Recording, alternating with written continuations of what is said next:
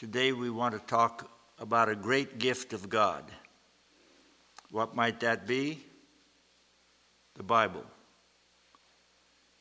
It's an amazing gift that God has given to us. It was written over a period of approximately 1,600 years by dozens of different people. It's a great gift that God would give us His written word. In the midst of many falsehoods of our day, we have a word of truth, God's truth, real truth. The other day I was reading the, in the book of Nehemiah, and I was very impressed. They read the Word of God. They didn't have the full Bible, of course, at that time, but they had the Mosaic Law, first part. I'm impressed of how they dealt with God's Word as it was presented to the people. Let's read about it. Nehemiah chapter 8. Notice as we read what great honor is given to God's word. And all the people assembled themselves together as one man into the street which is before the water gate. They spake unto Ezra the scribe to bring the book of the law of Moses which the Lord had commanded to Israel. and Ezra the priest brought the law before the congregation, both of men and women, and all who could hear with understanding, upon the first day of the seventh month. And he read therein before the street that is before the water gate, from the morning until midday. Imagine that, hours. reading right from God's Word. Before the men and the women and those who could understand, and the ears of all the people were attentive to the book of the law. They were paying attention, they were absorbing God's truth. And Ezra the scribe stood upon a pulpit or tower of wood, which they had made for the purpose. And beside him stood Mattithiah and Shema and Anaiah and Urijah and Hilkiah and Maaseiah on his right hand, and on his left hand, Pedaiah and Mishael and Malchiah and Hashum and Hashbadana, Zechariah and Meshullam. That's quite a mouthful, isn't it? most of them quite unfamiliar names. And Ezra opened the book in the sight of all the people, for he was above all the people. And when he opened it, all the people stood up. they were giving honor to the word of God that was to be read. And Ezra blessed the Lord, the great God. And all the people answered, Amen. Amen, with lifting up of their uh, hands. They bowed their heads and they worshiped the Lord with their faces to the ground. And Jeshua and Bani and Sherebiah, Jamin, Akkub, Shabbethai, Hodijah, Maaseiah, Kelita, Azariah, Jozabad, Hanan, Pelaiah, and the Levites caused the people to understand the law. So they were explaining it to him. And the people stood in their place. So they read in the book, in the law of God, distinctly. That's important, I believe, when God's word is read and when sermons are given, that it be done distinctly so people can hear and understand. And gave the sense, so explained it, and caused them to understand the reading. Paul did this kind of thing when he was winning people for Jesus. Go to the scriptures, read them, explain them. And Nehemiah, which is the Tirshatha, that is the governor, and Ezra the priest, the scribe, and the Levites who taught the people, and all the people said, This day is holy to the Lord your God. Do not mourn nor cry, because all the people cried when they heard the words of the law. Why would they cry? I think because they realized they weren't doing what the law told them they needed to do. And so they were interacting with the Word of God, the truth of the Lord.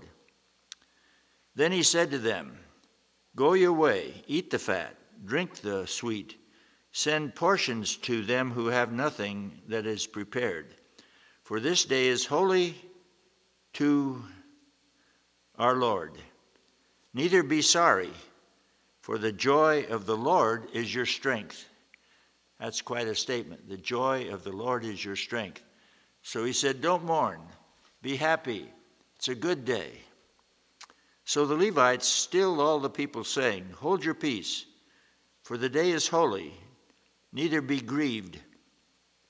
And all the people went their way to eat and to drink and to send portions and to make great mirth, great happiness, good time, because they had understood the words that were declared to them.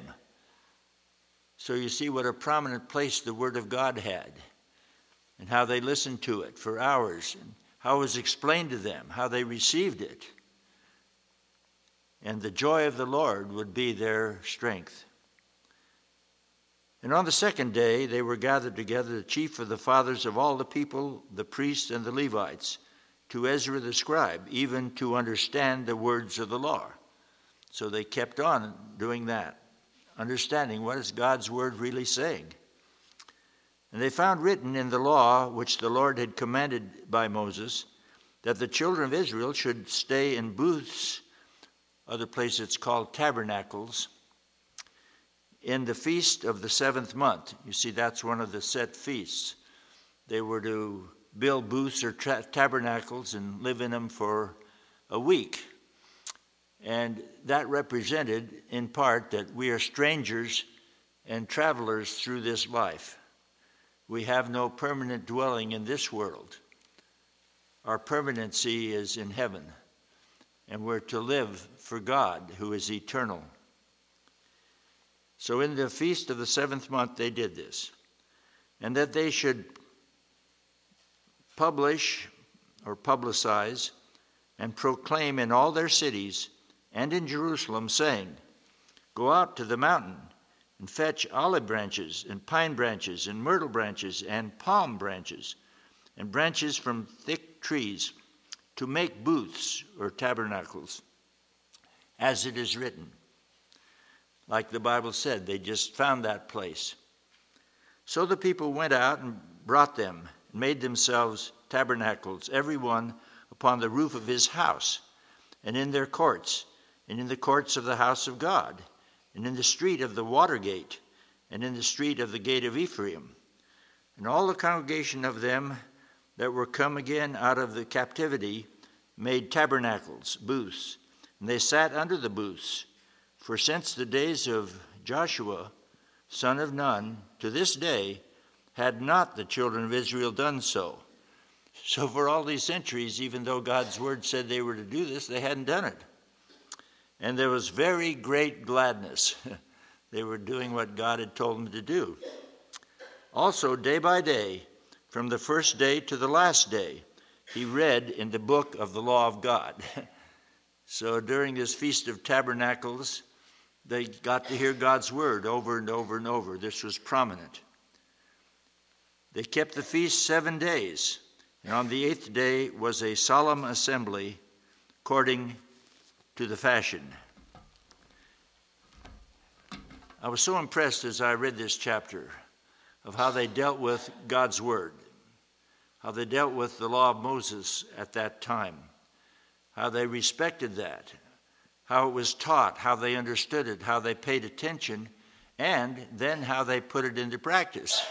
And they kept learning about it and hearing about it.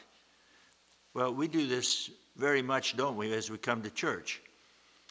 In fact, in one of the churches after I'd become the senior pastor, I refer to this passage about reading and teaching God's Word. And I explained to them that's, that's what I intended to do. And that's what I did and what I still do. Try to read God's Word, try to explain God's Word, try to encourage people to abide by the truths of the Lord. A great gift of God, the Holy Scriptures, the sacred Scriptures. It's inspired. A couple verses I'd like to call to your attention. First of all, 2 Timothy chapter 3 verse 16 and 17. 2 Timothy 3:16. You know John 3:16. Well, here's another good one to learn as well. All scripture is given by inspiration of God. A good translation of that is all scripture is God breathed and it is profitable. It's worthwhile. The Bible is worthwhile. Gives four reasons for doctrine, which means teaching. So it's profitable, it's worthwhile for teaching, and for reproof, for telling us off where we're off track, for correction, for getting us back on track, getting us in the way of the Lord and for instruction in righteousness. Teaching, reproof, correction, instruction in righteousness. Four things. Why? So that, verse 17, the man of God, the person of God, may be perfect or mature, thoroughly furnished to all good works. Thoroughly furnished to all good works the end and purpose of the Bible is to help us live a life of service, a life of good works. It's to be translated by our daily lives. I remember reading about someone, I think he said his dad had the best translation. he put it into practice, he lived it. And in a sense, that's true. That would be the best translation. Take God's truth, put it into practice, live it day by day, that the man of God might be thoroughly furnished to all good works and his service. So we find that this great gift of God is inspired from the Lord, it's breathed out from God. Now, another passage that tells us this as well is 2 Peter the last verse of the first chapter, 2 Peter 1:21. For the prophecy did not come in old time by the will of man. See, it wasn't finding its origin in people. But holy men of God spoke as they were moved by the Holy Spirit. So the prophets, God guided them. The Holy Spirit spoke through them, gave them the truths to re- give. And then, of course, it got recorded in the scripture many times and became a part of the sacred scripture. Now, one of the interesting things here is interpreting God's word. We get guidance in the preceding verse here. 2 Peter 1:20 knowing this first, that no prophecy of the Scripture is of any private or individual interpretation. And then in verse 21, which we just talked about, Bible is inspired by the Holy Spirit. So what's it saying there? It's saying that the Holy Spirit, the author of Scripture, is the one who gives us understanding of Scripture we can't just say, well, here's what it means. We need God's help in understanding what it means. And Scripture often is the greatest commentary on itself as the Holy Spirit guides us from one passage to another. So the Bible is inspired. The Holy Spirit is there to help us to understand it. Who inspired it? God breathed. So that's the first thing we need to understand about the written Word of God. It's inspired by God through the Holy Spirit. Secondly, what about the New Testament? Both these passages are from the New Testament 2 Timothy, 2 Peter. A lot of it was in the process of being written. How did it get added to the sacred scripture? This is quite a study in itself. Pretty well boiled down to two things. Number one, in order to be a part of the New Testament, part of the Bible, it needed to have apostolic authority. It needed to be authorized, written by, or at least under the authority of an apostle. That's important to recognize. Secondly, it needed to be generally accepted by the churches. The letters of Paul, other letters, other parts, a general acceptance of the churches of these books. Those are the two things that were so important apostolic authority and general widespread acceptance by the churches. Now, one thing that I'd like to point out is that they were aware of other books. They had to choose which ones they believed God wanted in the scripture. They could not impart that authority to the Bible, but they could recognize that it's a part of the Bible. And that's what happened. They didn't give it the authority, God gave it the authority. But they recognized this authority. And as I said, did it have apostolic backing? And was it generally accepted in the churches? Now, it took several centuries before they finally compiled it together and recognized the New Testament, which we now have, as being the Word of God. As you read the Bible very carefully, you'll discover Paul wrote at least two other letters we don't have to the Corinthians. Well, they're not in the Bible. Apparently, God didn't want them in the Bible. God caused to survive and be accepted those that we believe He wanted there. Years ago, many old writings were put together, and it was called the Lost Books of the Bible. I understand the publisher wanted that title because he thought it would sell more. It probably did. But that implies, if not authorizes, the thought that other books should be in the Bible and they aren't there. Well, that isn't so. Remember that the early church, they knew about these books. Perhaps all of those in this book called the Lost Books of the Bible. They had to choose. Did they have apostolic authority? Were they generally accepted by the churches?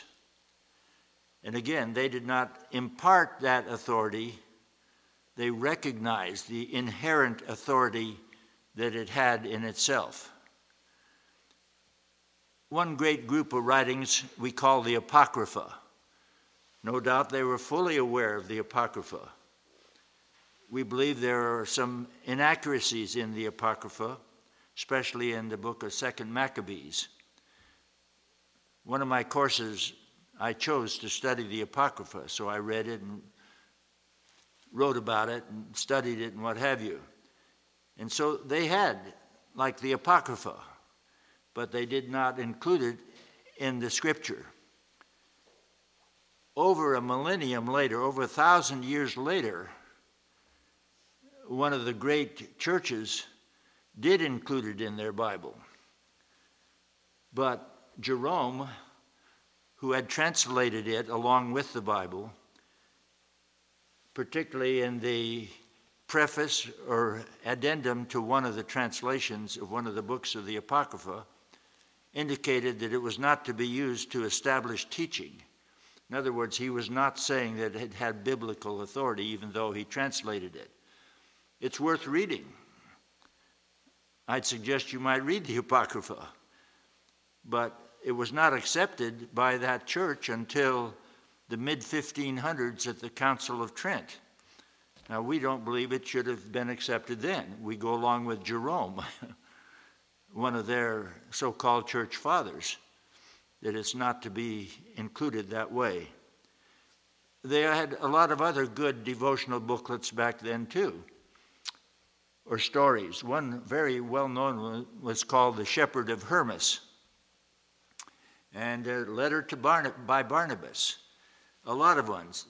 So, we, centuries later, that may know about some of these other books, need to recognize that they knew about other books too but they did not feel it should be accorded as a part of the canon or the rule of Scripture, shouldn't be a part of the Bible. It's important to know these things. Again, what was accepted in the New Testament, apostolic authority, and general acceptance by the churches, not giving authorization to them, but recognition of the inherent authority of the scriptures themselves, recognizing this is the Bible. This is the part that we take as the sacred scriptures. A third thing through the ages, there have been very strong attacks against the Bible. It isn't just our day and age, it's happened for centuries. Brilliant people have come out against the Bible, but brilliant people have also come out with faith in the Bible. Many so called scholars don't really believe the Bible.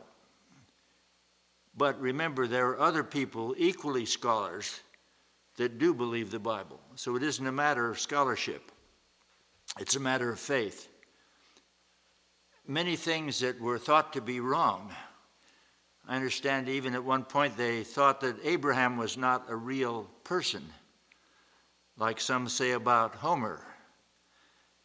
And yet, they found out through various things in archaeology yes, he was a real person. Other things, archaeology has disproved the scholar's position, have substantiated the Holy Scripture. There were two men who were very brilliant, great intellects, lived over in United Kingdom in England. And they decided they would study into it and overthrow Christianity. They'd release people from these superstitions. One of them said, Well, I'll, I'll take the Apostle Paul, I'll study him. Another one said, I'll take the resurrection of Jesus, I'll study that. And so their object was to topple Christianity and release people from their bondage of thinking this is true. Well, guess what happened?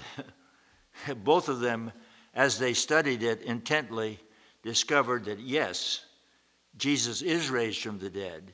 Yes, the conversion of the Apostle Paul was valid. It isn't a matter of intellect, it's a matter of faith actually the historical documents, if you want to look at it that way. That's extremely important. They substantiate these things. One person who had the means went to study the book of Acts archaeologically, all the places where Paul was. And guess what? He found out many, many things that substantiated the Holy Scriptures, the language that was used, various things. And it's become a classic. In our day and age, have you heard of, I mentioned him before, Lee Strobel? He wrote The Case for Christ and other books. Lee Strobel, by the way, we heard him preach once down in Southern California. He especially wanted to overthrow Christianity. His wife was a Christian. He was a legal editor for the Chicago Tribune, a man of law and knowledge of legal things. And so he began to study it.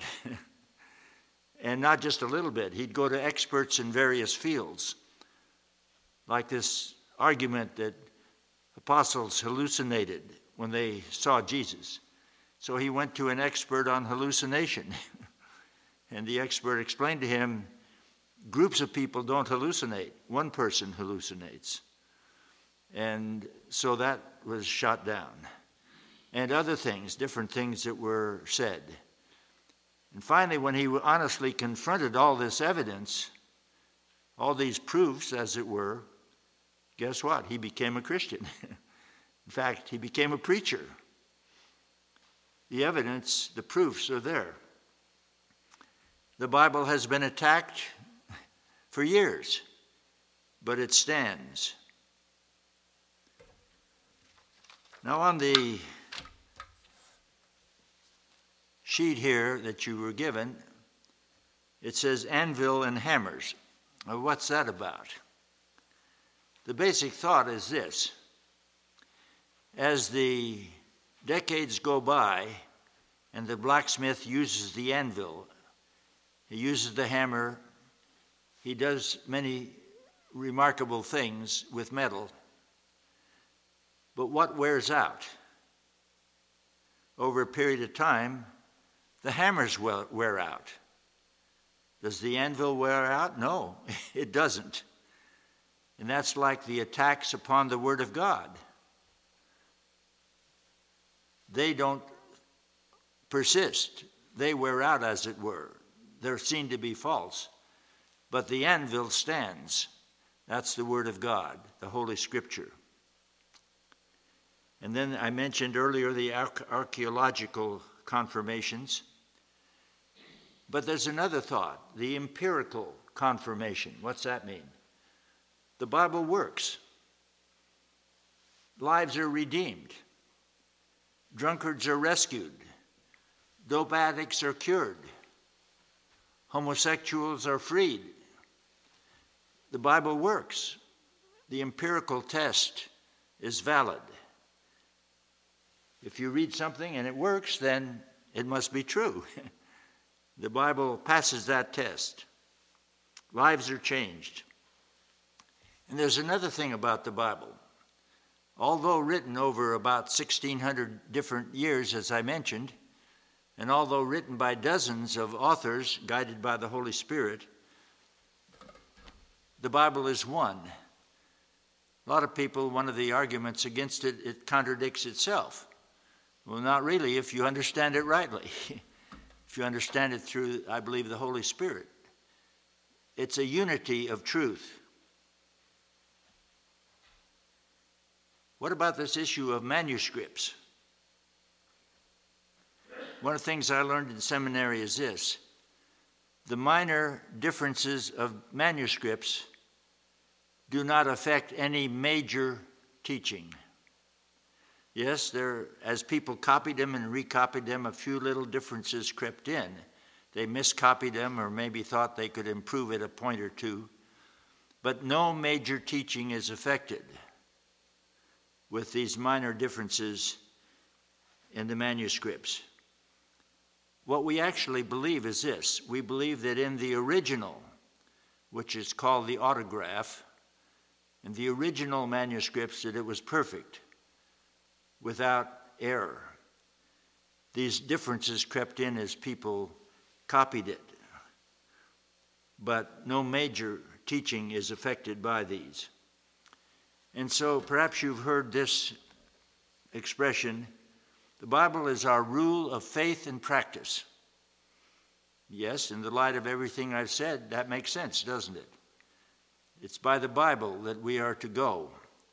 It's God's Word. We can have utmost confidence in it, this great gift of God. How then should we deal with it? A couple of things back in 1 Peter chapter 2, verse 2 and 3. Like newborn babies, desire the sincere milk of the word, so that you may grow thereby. If so be you've tasted that the Lord is gracious. So, like the little baby wants the milk, he cries, she makes a big fuss, wants the milk, says that's the way we ought to be, deep down desiring the Word of God. We really want it with all our soul, as it were. And it says, if that's the case, then God's been good to us in verse 3 there. So we need to study the Bible. We need to learn the Bible. In church, we ought to hear the Bible. And at home, in our private time with God, we should study the sacred scriptures. I close with one of many scriptures that could be mentioned. Back in Psalm 119, verse 97 Oh, how I love your law! It is my meditation all the day. We should love God's word. Throughout the day, we should be thinking about it. We should be reading it at times. We ought to memorize parts, put it in our hearts that way. And the Holy Spirit then can take what we know and bring it to remembrance, as Jesus promised at the Last Supper. The Bible, God's great gift to man. Let's make use of it. Let's translate it into our everyday lives. Let's honor it. Let's believe it. And let's know this even if there are certain things we don't understand, they might not make sense to us, still the Bible is true. My unbelief doesn't negate the truth of the Scripture. Whether I believe it or not is immaterial. the Bible is true. So, I better believe it. You better believe it. It's God's Word, it's God's Word of salvation it's God's word of deliverance through Jesus Christ, his Son.